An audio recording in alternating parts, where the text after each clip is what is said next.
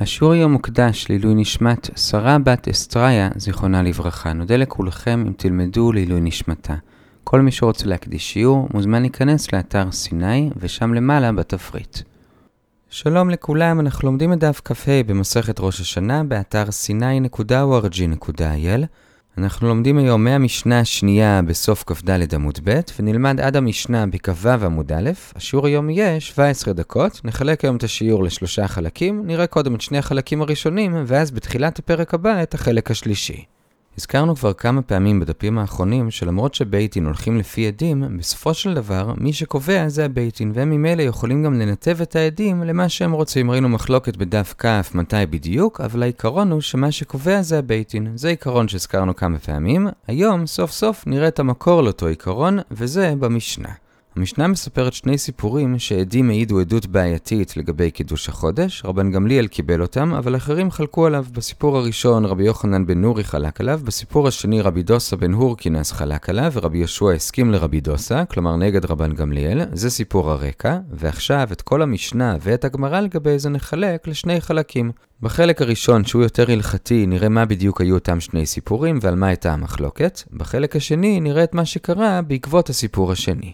אז אנחנו מתחילים בחלק הראשון, מה בדיוק היו אותם שני סיפורים. נתחיל דווקא בסיפור השני, כי לגביו אין דיון בגמרא, וזה שבאו עדים ואמרו שהם ראו את הירח החדש ביום השלושים, כמו שלמדנו בדף כ', את הירח החדש רואים בדרך כלל בשקיעה או קצת אחרי השקיעה, אז בואו נניח שהם ראו את הירח החדש אחרי השקיעה של היום ה-29, ממש בתחילת היום ה-30. עכשיו ממילא, אם ראו אותה ממש בתחילת הלילה של ליל 30, אז מצופה ש-24 שעות אחרי זה, בתחילת הלילה של ליל 31, נראה אותה עוד יותר. הבעיה היא שאף אחד לא ראה ראה אותה בליל 31, ממילא כולם חשבו שהם שיקרו, אבל רבן גמליאל קיבל את העדות שלהם למרות שלא ראו אחרי זה את הירח, כי ההנחה היא שזה שלא ראו אחרי זה, זה פשוט כי היה איזה ערפל אולי, אולי גם רבן גמליאל ראה לפי החישובים שלו שזה כן יכול להיות, ממילא זה לא אומר שהם שיקרו. הסיפור הראשון במשנה זה שהיו עדים שהעידו גם על הירח הישן, כלומר לפני שהוא נעלם, וגם על הירח החדש, כלומר אחרי המולד. הבעיה היא שעל הירח הישן הם אמרו שראו אותו בבוקר, כמו שבאמת למדנו בדף כ' שאת הישן רואים בבוקר, ואת החדש הם אמרו שהם ראו אותו בערב, בשקיעה, שגם זה הגיוני, שאת החדש רואים בשקיעה. הבעיה היא שהם אמרו שהם ראו את זה באותו יום, וזה לא אפשרי, כי כמו שלמדנו בדף כ', מכל נקודה בכדור הארץ אי אפשר לראות גם את הישן וגם את החדש בתוך 24 שעות, אלא זה נעלם ל-24 שעות, ובכל זאת רבן גמליאל קיבל את העדות שלהם. למה הוא קיבל אותה? אז נזכיר כאן משהו שלמדנו בדף כ', שלמרות שאמרנו שאי אפשר לראות תוך 24 שעות, זה לא שבאמת אי אפשר לראות בכלל. באמת אי אפשר לראות בכלל 6 שעות לפני המולד ו-6 שעות אחרי, כי אז הירח פשוט קטן מדי. מעבר ל-6 שעות, עקרונית אפשר לראות, אבל צריך את התנאים המתאימים, כלומר את הירח הישן דווקא בזריחה, והירח החדש דווקא בשקיעה. עכשיו, כיוון שבין הזריחה לשקיעה יש 12 שעות, ממילא אף פעם לא יצא שנוכל לראות גם את הישן וגם את החדש. כי הרי בשביל לראות את שניהם, אני צריך שיהיה לי יותר מ-6 שעות לפני המולד ויותר מ-12 שעות אחרי. ובהנחה שאנחנו מדברים כאן באביב או בסתיו, שהיום הוא 12 שעות, אז אין לי יותר מ-6 שעות לפני ויותר מ-6 שעות אחרי. אני יכול שיהיה לי רק או לפני יותר מ-6 שעות, או אחרי יותר מ-6 שעות, אבל לא שניהם, כי הרי יש לי רק 12 שעות סך הכל. זאת הבעיה בלהצליח לראות את שניהם, אבל אמר רבן גמליאל, זה נכון בדרך כלל. אבל קצב ההתקדמות של הירח הוא לא קבוע, המהירות שלו גם משתנה בפני עצמה, זה נע בין 960 68 מטר לשנייה לבין 1082 מטר לשנייה, והמהירות שלו גם משתנה ביחס לזווית הראייה שלנו, כי באמת הירח לא מסתובב סביבנו בעיגול מושלם, אלא בסוג של אליפסה. ממילא אומר רבן גמליאל, יש מצבים שבהם הירח זז יותר מהר, ואז הכלל שאמרנו שצריך לפחות 6 שעות לפני ולפחות 6 שעות אחרי, זה כבר לא נכון, אולי אפשר לראות גם בקצת פחות מ-6 שעות. ואז אם המולד היה בדיוק באמצע היום, אז יכול להיות שבאמת הם ראו את הירח הישן ממש בזריחה, ואת החדש ממש בשקיעה. זאת הטענה של רבן גמליאל, זה מובא בברייתא ממש בתחילת הגמרא, שהוא אומר להם, כך מקובלני מבית אבא, פעמים שבא בארוכה, ופעמים שבא בקצרה. לפעמים הירח הולך לאט, ולפעמים מהר, וגם מביאים לזה מקור מתהילים, עשה ירח למועדים, שמש ידע מבואו. כלומר, לשמש אנחנו יודעים בדיוק מתי תשקע, כי הקצב שלה קבוע, אבל הירח, הקצב שלו הוא לא קבוע. זה הסיפור הראשון במשנה, והטענה של רבן גמליאל מהגמרא, ועכשיו אגב זה נראה עוד שני סיפורים קצרים בגמרא. סיפור אחד זה שהיה פעם חודש אלול אחד שחכמים רצו שהוא יהיה חסר, כי הם רצו על ידי זה ששבת ויום כיפור לא יהיו צמודים. אבל בבוקר של היום ה-29 רבי חייא ראה את הירח הישן, והוא נלחץ כי הוא ראה שהירח עדיין די גדול, והוא אמר שאם הירח בגודל כזה, הוא בטח ייראה גם מחר בבוקר, ביום ה-30, ואז לא נוכל לקבוע את היום ה-30 לראש חודש. והוא לקח חתיכת אדמה וזרק את זה כאילו לירח, ואמר לירח, מהר תיעלם, אנחנו רוצים לקדש את החודש כבר מחר. אבל אמר לו רבי שהוא נכד של רבן גמליאל והוא הולך בכיוון שלו, הוא אומר, בסופו של דבר מי שקובע זה הבית דין, ואתה לא צריך להתרגש יותר מדי מהירח, אתה יכול לקדש מחר את החודש, רק תעשה את זה במקום שבו לא כולם ראו את הירח, שלא יהיה לו נעים, לכן הוא אומר לו, לך לעין טב, שזה מקום שלא כולם ראו שם את הירח, אולי היו שם עננים, ושם תקדש את החודש. זה הפירוש לפי רש"י, יש כאלה שמפרשים שהוא פשוט אמר לו ללכת לעין טב, כי זה המקום שבו היו מקדשים את החודש, ולא בגלל שזה מקום שבו אנשים לא ראו את הירח. בכל אופן, זה סיפור אחד, אגב הסיפור במשנה, זה מובא כאן בגלל שני עקרונות שראינו פה הרגע, גם שאם אנחנו נראה את הירח הישן מחר בבוקר, ביום ה-30, לא נוכל לקדש בהמשך אותו היום את הירח החדש, וגם שראינו את העיקרון של רבן גמליאל, שמי שקובע בסופו של דבר זה הבית דין. זה סיפור אחד. סיפור שני שמובא בדרך אגב, זה שפעם אחת היו עננים ביום ה-29, וזה היה נראה כאילו שהם רואים את הלבנה החדשה כבר ביום ה-29, והם רצו לקדש את החודש החדש כבר אז, ביום ה-29. אבל אמר להם רבן גמליאל, אין דבר כזה, היום ה-29 אף פעם לא יכול להיות ראש חודש. ולמה? כי מקובלני מבית אבי אבא שהסיבוב של הלבנה סביב כדור הארץ זה בדיוק בממוצע 29 יום וחצי יום ושני שליש שעה ו-73 חלקים של שעה. ממילא לא יכול להיות שהיום ה-29 כבר יהיה ראש חודש, כלומר רק אחרי 28 ימים, כי אז ודאי שעוד לא היה מולד חדש, כי עוד לא עברו אפילו 29 יום מהמולד הקודם. ממילא ראש חודש יכול להיות או ביום ה-30 או ביום ה-31, שאז עברו כבר 29 יום וחצי. והגמרא מסיימת את אותו סיפור שבאותו יום נפטרה מישהי, הייתה אמו של בן זזה, היא לא הייתה אישה חשובה במיוחד, אבל הוא הספיד אותה הספד גדול, כי הוא רוצה שכולם יראו שהוא מספיד, כלומר שמבחינתו זה לא ראש חודש, זה סתם יום חול שמותר להספיד בו. זה הסיפור האגבי השני, זה מובא כאן, כי גם כאן רבן גמליאל מתנסח באותה לשון שהוא אמר גם מקודם לגבי מהירות הירח, שהוא אמר להם, מקובלני מבית אבי אבא, לכן גם הסיפור הזה מובא כאן. עד כאן החלק הראשון של השיעור במשנה ובגמרא, ראינו את שני הסיפורים במשנה והבנו את הטענה של רבן גמליאל בסיפור הראשון לגבי המהירות של הירח, וראינו אגב זה עוד שני סיפורים אגביים. עד כאן כאמור החלק הראשון.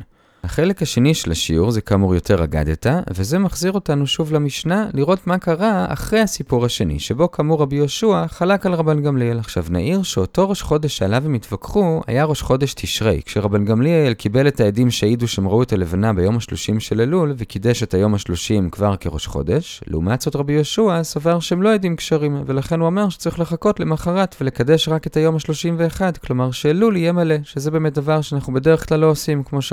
פעמים, וממילא אם באמת אלול יהיה מלא, אז זה ידחוף את כל חגי תשרי יום אחד קדימה. כלומר, יוצא שהיום כיפור, לפי החישוב של רבי יהושע, הוא בי"א תשרי, לפי החישוב של רבן גמליאל. עכשיו, כשרבן גמליאל שמע שרבי יהושע חולק עליו, אז רבן גמליאל כדרכו רוצה לבצר את המעמד של הנשיאות, לכן חשוב לו שיקשיבו למה שהבית דין קבע, בשביל שלא יהיה פה פתאום שני תאריכים בארץ ישראל. וממילא הוא אמר לו משפט מאוד מפורסם, גוזרני עליך שתבוא אצלי במקלך ובמעותיך ביום כיפור שחל להיות בחשבונך. כלומר, כשאצלך י' תשרי, אצלי כבר י"א תשרי, ואני רוצה שתתנהג לזה כמו יום חול, כמו י"א תשרי, כלומר, תלך לפי הלוח שהבית דין קבע ותחלל את אותו יום בשביל להראות שאתה באמת הולך לפי הבית דין, ואתה לא יוצר איזה לוח שנה חליפי.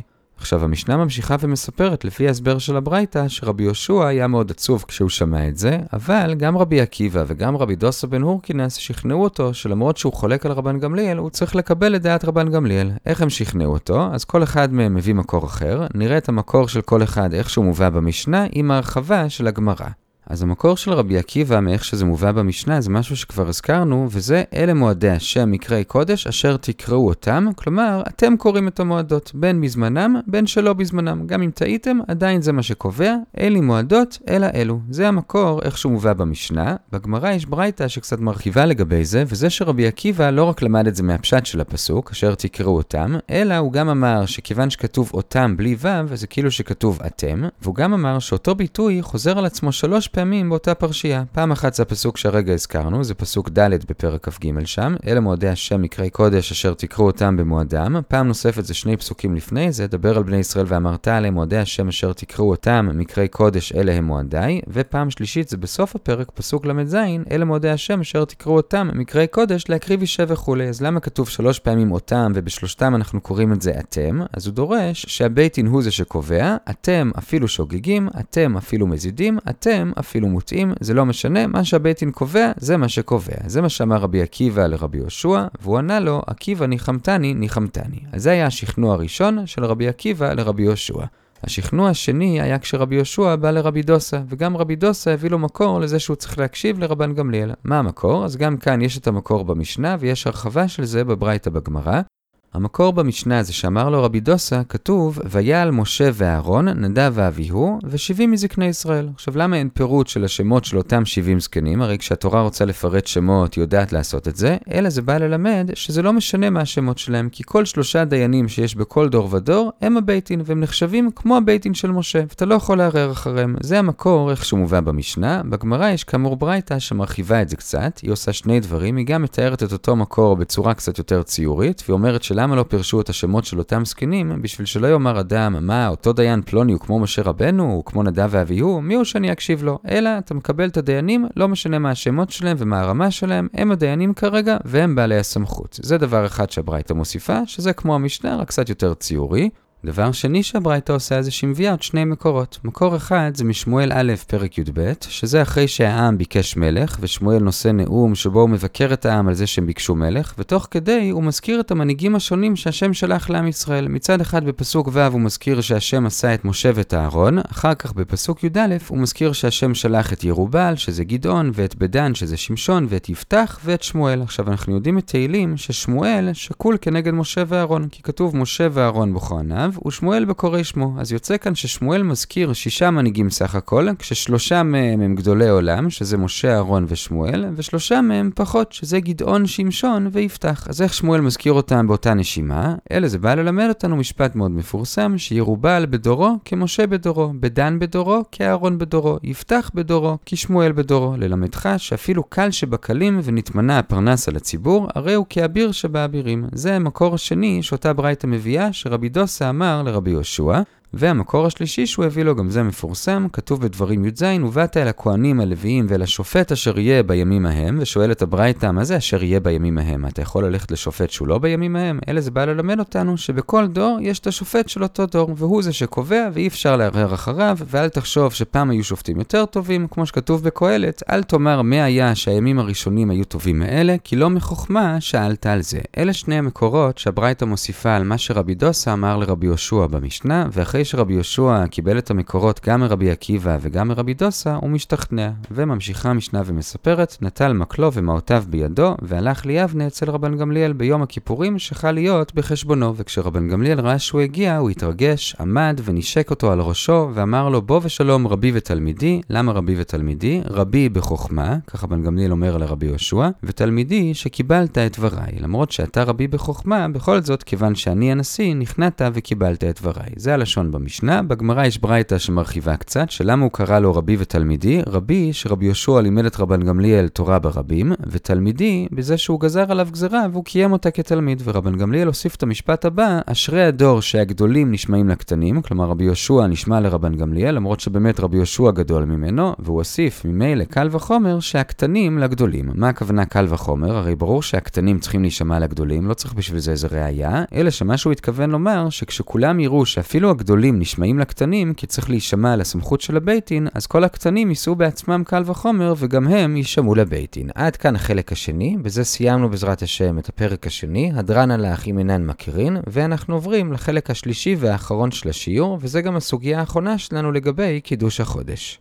גם כאן בחלק השלישי אנחנו נמשיך את אותו עיקרון שלמדנו גם מרבי עקיבא ומרבי דוסה וגם מרבן גמליאל ורבי, שהכל תלוי בבית דין, ואת החלק הזה נחלק לשני סעיפים. הסעיף הראשון, נסביר את זה לפי הגמרא כבר, זה שמחדש את המשנה שאפילו שהבית דין בעצמם ראו את הירח ביום ה-30, כלומר ברור להם שזה ביום ה-30, ואפילו שכל עם ישראל ראה את זה ביום ה-30, כך שלא רק שברור שזה ביום ה-30, גם כולם מצפים שזה ביום ה-30, ואפילו שהגיעו עדים וכבר חקרו אותם ביום ה-30, כך שלא רק שלכולם ברור שזה ביום ה-30 ומצפים שזה ביום ה-30, אלא גם לכאורה הדין כבר התחיל ביום ה-30, בכל זאת, מה שקובע זה הבית דין. ואם בית דין לא הספיקו לקדש, או לפחות להחליט לקדש לפי חלק מהראשונים לפני הלילה של היום ה-30, אז הוא לא מקודש. וזה לא משנה שכולם ידעו וכולם ציפו וחקרו את העדים, בכל זאת, הכל תלוי בבייטין ולא בעובדות, ואי אפשר לקדש בלילה, רק ביום. זה החידוש של המשנה בשלב הראשון. בסוגריים רק נעיר לגבי חקירת העדים, שההווה מן הכאן זה שכמו שבדינים אחרים, אם התחילו לחקור את העדים, כלומר הדין כבר התחיל ביום, אז אפשר לסיים בלילה, אז היינו חושבים שאולי גם פה, כמה שמלן שלא. עד כאן הסעיף הראשון. הסעיף השני, מקודם הזכרנו שיש מצב שבו בית דין בעצמם ראו את הלבנה, אז מה באמת עושים במצב כזה? לגבי זה נאמר שני דברים. דבר אחד זה שהמשנה אומרת בפירוש שזה שהם ראו את החודש זה עדיין לא מספיק פשוט בשביל לקדש אותו, אלא הם צריכים להתחלק לעדים ולדיינים, כלומר למשל אם הם חמישה או יותר, אז הם יגדירו שניים מהם בתור עדים והשאר יהיו דיינים, והעדים יעידו בפני הדיינים. עכשיו על זה שואלת הגמרא למה צריך את זה, הרי יש לנו כלל בדינים אחרים לפי רוב הראשונים שראייה יותר גדולה משמיעה, כלומר מה שהם ראו בעצמם עצמם זה יותר גדול ממה שהם ישמעו אחרי זה מעדים, אז על זה עונה הגמרא, אתה צודק. באמת, אם הם היו רואים את הלבנה ביום, אז הם לא צריכים בכלל עדים. עצם זה שהם ראו, זה מספיק בשביל לקדש. ומה שהמשנה אמרה, שהם צריכים להתחלק לעדים ולדיינים, הגמרא עושה אוקימתא, שזה דווקא כשהם ראו בלילה. כי הרשב"א מסביר שזה שהבייטין יכולים לפעול לפי הראייה שלהם, זה לא כי הם משמשים עדים כלפי עצמם, אלא פשוט לא צריך עדים, עוברים ישר לדין, והראייה של הבייטין זה בעצם חלק מהדין. עכשיו, ממילא, אם הם ראו בלילה, בלילה הרי לא דנים. ממילא, הראייה שהם ראו בלילה אין לה שום משמעות מצד דין, אלא הם יחכו ליום, וביום חלק מהם יהפכו לעדים, ולהעיד על משהו שראו בלילה, זה ודאי כן אפשר. אז שוב, אם הבית דין ראו ביום, אז הם פשוט מקדשים את החודש, והם לא צריכים להתחלק לעדים ולדיינים, הראייה עצמה נחשבת חלק מהדין, אם זה היה בלילה, אז אי אפשר שזה יהיה חלק מהדין, ואז כשמקדשים ביום, אז שניים מהם יהיו עדים, והשאר יהיו דיינים. זה דבר אחד לגבי כשהבית דין רואים. דבר שני לגבי זה, הרגע אמרנו שאם הם ראו בלילה הם מחכים ליום, ושניים מתוכם יהפכו לעדים, והשאר ייחשבו כדיינים. עכשיו יוצא לפי זה שעד הופך להיות דיין, כי הרי כל הדיינים האלה ראו את הירח, ושניים מתוכם הם מחליטים להגדיר כעדים, אז בעצם זה אומר שעקרונית כולם היו עדים, רק ששניים מתוכם הם הגדירו כעדים, ואת השאר כדיינים. אז יוצא שעד לאיזשהו אירוע יכול להפוך להיות דיין לאותו אירוע, והרי זה לכאורה מחלוקת בבבא קמא, ששם יש דיינים שראו רצח, רבי טרפון אומר שהם יכולים להתחלק, וחלק יהיו עדים וחלק דיינים, אבל רבי עקיבא חולק ואומר שאין עד נעשה דיין, אלא כולם יהיו עדים, וצריך להביא דיינים אחרים. אז לכאורה מה שאמרנו אצלנו במשנה זה רק לרבי טרפון ולא לרבי עקיבא. עונה הגמרא, לא, זה באמת גם לרבי עקיבא. כי מה ששם רבי עקיבא אמר שאין עד נעשה דיין, זה דווקא בדיני נפשות. כי בדיני נפשות אני צריך דיינים שהם אובייקטיביים לגמרי, שהם יכולים גם לחפש זכות לנידון. אבל אם זה דיין שהוא עצמו ראה את הרצח, אז ודאי שיהיה לו מאוד קשה למצוא איזושהי נקודת זכות. לכן שם רבי עקיבא פוסל אותם בתור דיינים. אבל אצלנו לגבי קידוש החודש, גם לרבי עקיבא, העדים יכולים להפוך להיות דיינים. זה היה הדבר השני.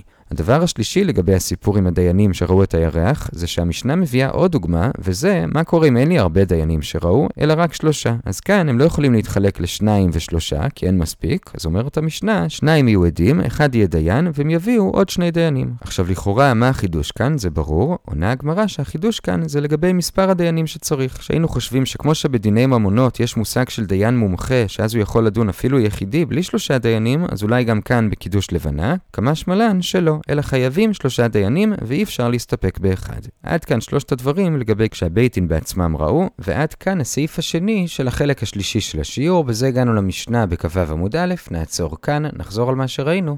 חילקנו היום את השיעור לשלושה חלקים. בחלק הראשון ראינו שני סיפורים שבהם רבן גמליאל קיבל עדים ביום השלושים וחלקו עליו חכמים אחרים. הסיפור הראשון היה שהעדים העידו שהם ראו ביום השלושים, אבל אחרי זה בתחילת היום השלושים ואחד אף אחד עדיין לא ראה את הלבנה. זה היה מוזר לומר שהם ראו ופתאום הלבנה נעלמה, אבל בכל זאת רבן גמליאל קיבל אותם. בסיפור הראשון העדים העידו שהם ראו את הירח הישן בתחילת היום ואת החדש בסוף היום, וזה לא יכול להיות כי בדף כ' למדנו שהירח נעלם ל-24 שעות, אי אפשר לראות את הישן בבוקר ואת החדש מחדש בערב, אלא שרבן גמליאל בכל זאת קיבל, והסברנו באריכות שהאמת היא שמה שאי אפשר לראות זה בתוך 6 שעות צמוד למולד, וביום שהוא 12 שעות לא יכול להיות שנראה גם את הישן וגם את החדש, אבל אם הירח זז קצת יותר מהר, אז זה כן יהיה אפשרי, כי באמת אם זה לפני 6 שעות ואחרי 6 שעות וזה בזריחה ובשקיעה, אז זה אפשרי, והגמרא מביאה ברייתא ששם רבן גמליאל אומר להם את זה שהירח משנה את הקצב וגם מביאים לזה מקור. זה הסיפור הראשון. אגב, זה בגמרא ראינו עוד שני סיפורים, סיפור אחד עם הנכד של רבן גמליאל, רבי, שהוא הלך עם רבי חייא, ורבי חייא ראה את הירח בבוקר של ה-29, והוא קצת נלחץ, כי הוא רוצה כבר מחר לקדש את החודש, וזה היה נראה מהגודל של הירח הישן, שזה לא יהיה אפשרי, אבל אמר לו רבי, אל תדאג, תתקדש, תעשה את זה במקום שלא ראו את הירח הישן, כי הכל הולך לפי הבית דין. זה סיפור אחד. סיפור שני זה שפעם אחת היו עננים, והיה נראה להם כמו ירח, והם רצו לקדש ביום ה-29, ואמר להם רבן גמליאל, מקובלני מבית אבי אבא, שהלבנה לא יכולה להתחדש פחות מ-29 יום וחצי ועוד קצת, וממילא אי אפשר לקדש ביום ה-29 אלא מינימום ביום ה-30. עד כאן החלק הראשון. בחלק השני ראינו את המשך הסיפור, שרבן גמליאל שמע שרבי יהושע חולק עליו, אז הוא אמר לו לבוא אליו ביום שיוצא בחשבון שלו יום כיפור, כלומר כשאצל רבי יהושע זה י' בתשרי יום כיפור, אצל רבן גמליאל זה י"א תשרי, ורבן גמליאל אומר לרבי יהושע לבוא אליו ביום הזה כמו ביום חול, ורבי יהושע מאוד מתעצב על זה, אבל רבי עקיבא ורבי דוסה משכנעים אותו שהוא צריך להישמע לביתין, כי זה הסמכות, גם אם הם טועים. איך הם שכנעו אותו? אז רבי עקיבא הביא את הפסוק אשר תקראו אותם ממקראי קודש, ובגמרא מרחיבים שהוא הביא שלוש פעמים שכתוב אותם, דורשים אותם אתם, אתם אפילו שוגגים, אפילו מזידים ואפילו מוטים. זה המקור של רבי עקיבא. המקור של רבי דוסה במשנה זה זה שהתורה לא מפרטת את השמות של 70 הזקנים, בשביל לומר לנו שהשמות לא משנים, כל הדיינים של כל דור ודור הם כמו משה ואהרון. הברייתא מביאה עוד שני מקורות. מקור אחד זה משמואל שמכניס באותה נשימה את משה, אהרון ושמואל, ואת גדעון, שמשון ויפתח, וזה בא ללמד שיפתח בדורו כשמואל בדורו. ומקור שני, ובאת אל הכהנים הלוויים ולשופט אשר יהיה בימים ההם, מכאן אתה לומד שלכל אחד יש את השופט שבימיו, והוא זה שקובע. אלה המקורות, ובאמת רבי יהושע משתכנע, והוא מגיע לרבן גמליאל, ורבן גמליאל קורא לו רבו ותלמידו, והגמרא מפרטת רבו שהוא לימד אותו תורה ברבים, ותלמידו שהוא מקבל עליו את הגזרה כמו תלמיד, והוא אומר אשרי דור שאפילו הגדולים נשמעים לקטנים, ומכאן גם ילמדו הקטנים להישמע לגדולים מהם. זה היה בחלק השני. בחלק השלישי ראינו שני סעיפים. בסעיף הראשון המשכנו את העיקרון שהכל תלוי בבית דין, וממילא, גם אם ביום השלושים הבית דין בעצמם ראו את הירח, וכל עם ישראל ראו את הירח, כך שמצפים שהבית דין יקדשו את היום השלושים, וגם הגיעו עדים וכבר חקרו אותם, כך שלכאורה כבר הדין התחיל ביום, בכל זאת, הכל תלוי בבית דין, ואם הבית דין לא הגיעו להחלטה, או לפי חלק מהראשונים לא הכריזו מקודש, אז היום השלושים לא יהיה מקודש, אלא ביום השלושים ואחד. זה היה בסעיף הראשון. בסעיף השני דיברנו על המצב שהבייטין בעצמם ראו את הלבנה, לגבי זה אמרנו שלושה דברים. דבר אחד שהמשנה אמרה שהם צריכים להתחלק כששניים מהם יהיו עדים והשאר יהיו דיינים, ואמרנו שאם הם ראו ביום אז הם לא צריכים להתחלק, אלא כולם יהיו דיינים, והראייה שלהם נחשבת חלק מהדין, והם פשוט מקדשים את החודש לפי זה, ולא צריך עדים. אבל מה שהמשנה אמרה שהם כן צריכים להתחלק לעדים ולדיינים, זה כשהם ראו בלילה. בלילה הרי אי אפשר לדון, אז הראייה שלהם לא נחשבת חלק מהדין, אלא כעדות, ולכן הם צריכים להתחלק לעדים ולדיינים. זה הדבר הראשון. הראשון. הדבר השני זה שהרגע בעצם אמרנו שהעדים הופכים להיות ביום דיינים, והרי זו מחלוקת רבי עקיבא ורבי טרפון, שרבי טרפון אומר שאפשר, אבל רבי עקיבא אומר שעד לא נעשה דיין, אבל ענינו, לא, גם לרבי עקיבא עד נעשה דיין, מה שהוא אמר שלא זה דווקא בדיני נפשות, ששם צריך שהדיין יוכל להפך בזכותו של הנידון, אבל אצלנו אין עניין כזה, וגם לרבי עקיבא עד נעשה דיין. הדבר השלישי שאמרנו על כשהבייטין ראו את הלבנה זה שהמשנה אמרה שאם הם שלושה, אז שניים יהיו עדים ואחד יהיה דיין ויצרפו אליו עוד שני דיינים, ולכאורה זה פשיטה. ענתה הגמרא, החידוש הוא שגם דיין מומחה לא יכול לקדש את החודש לבד, חייבים שלושה דיינים. כל טוב.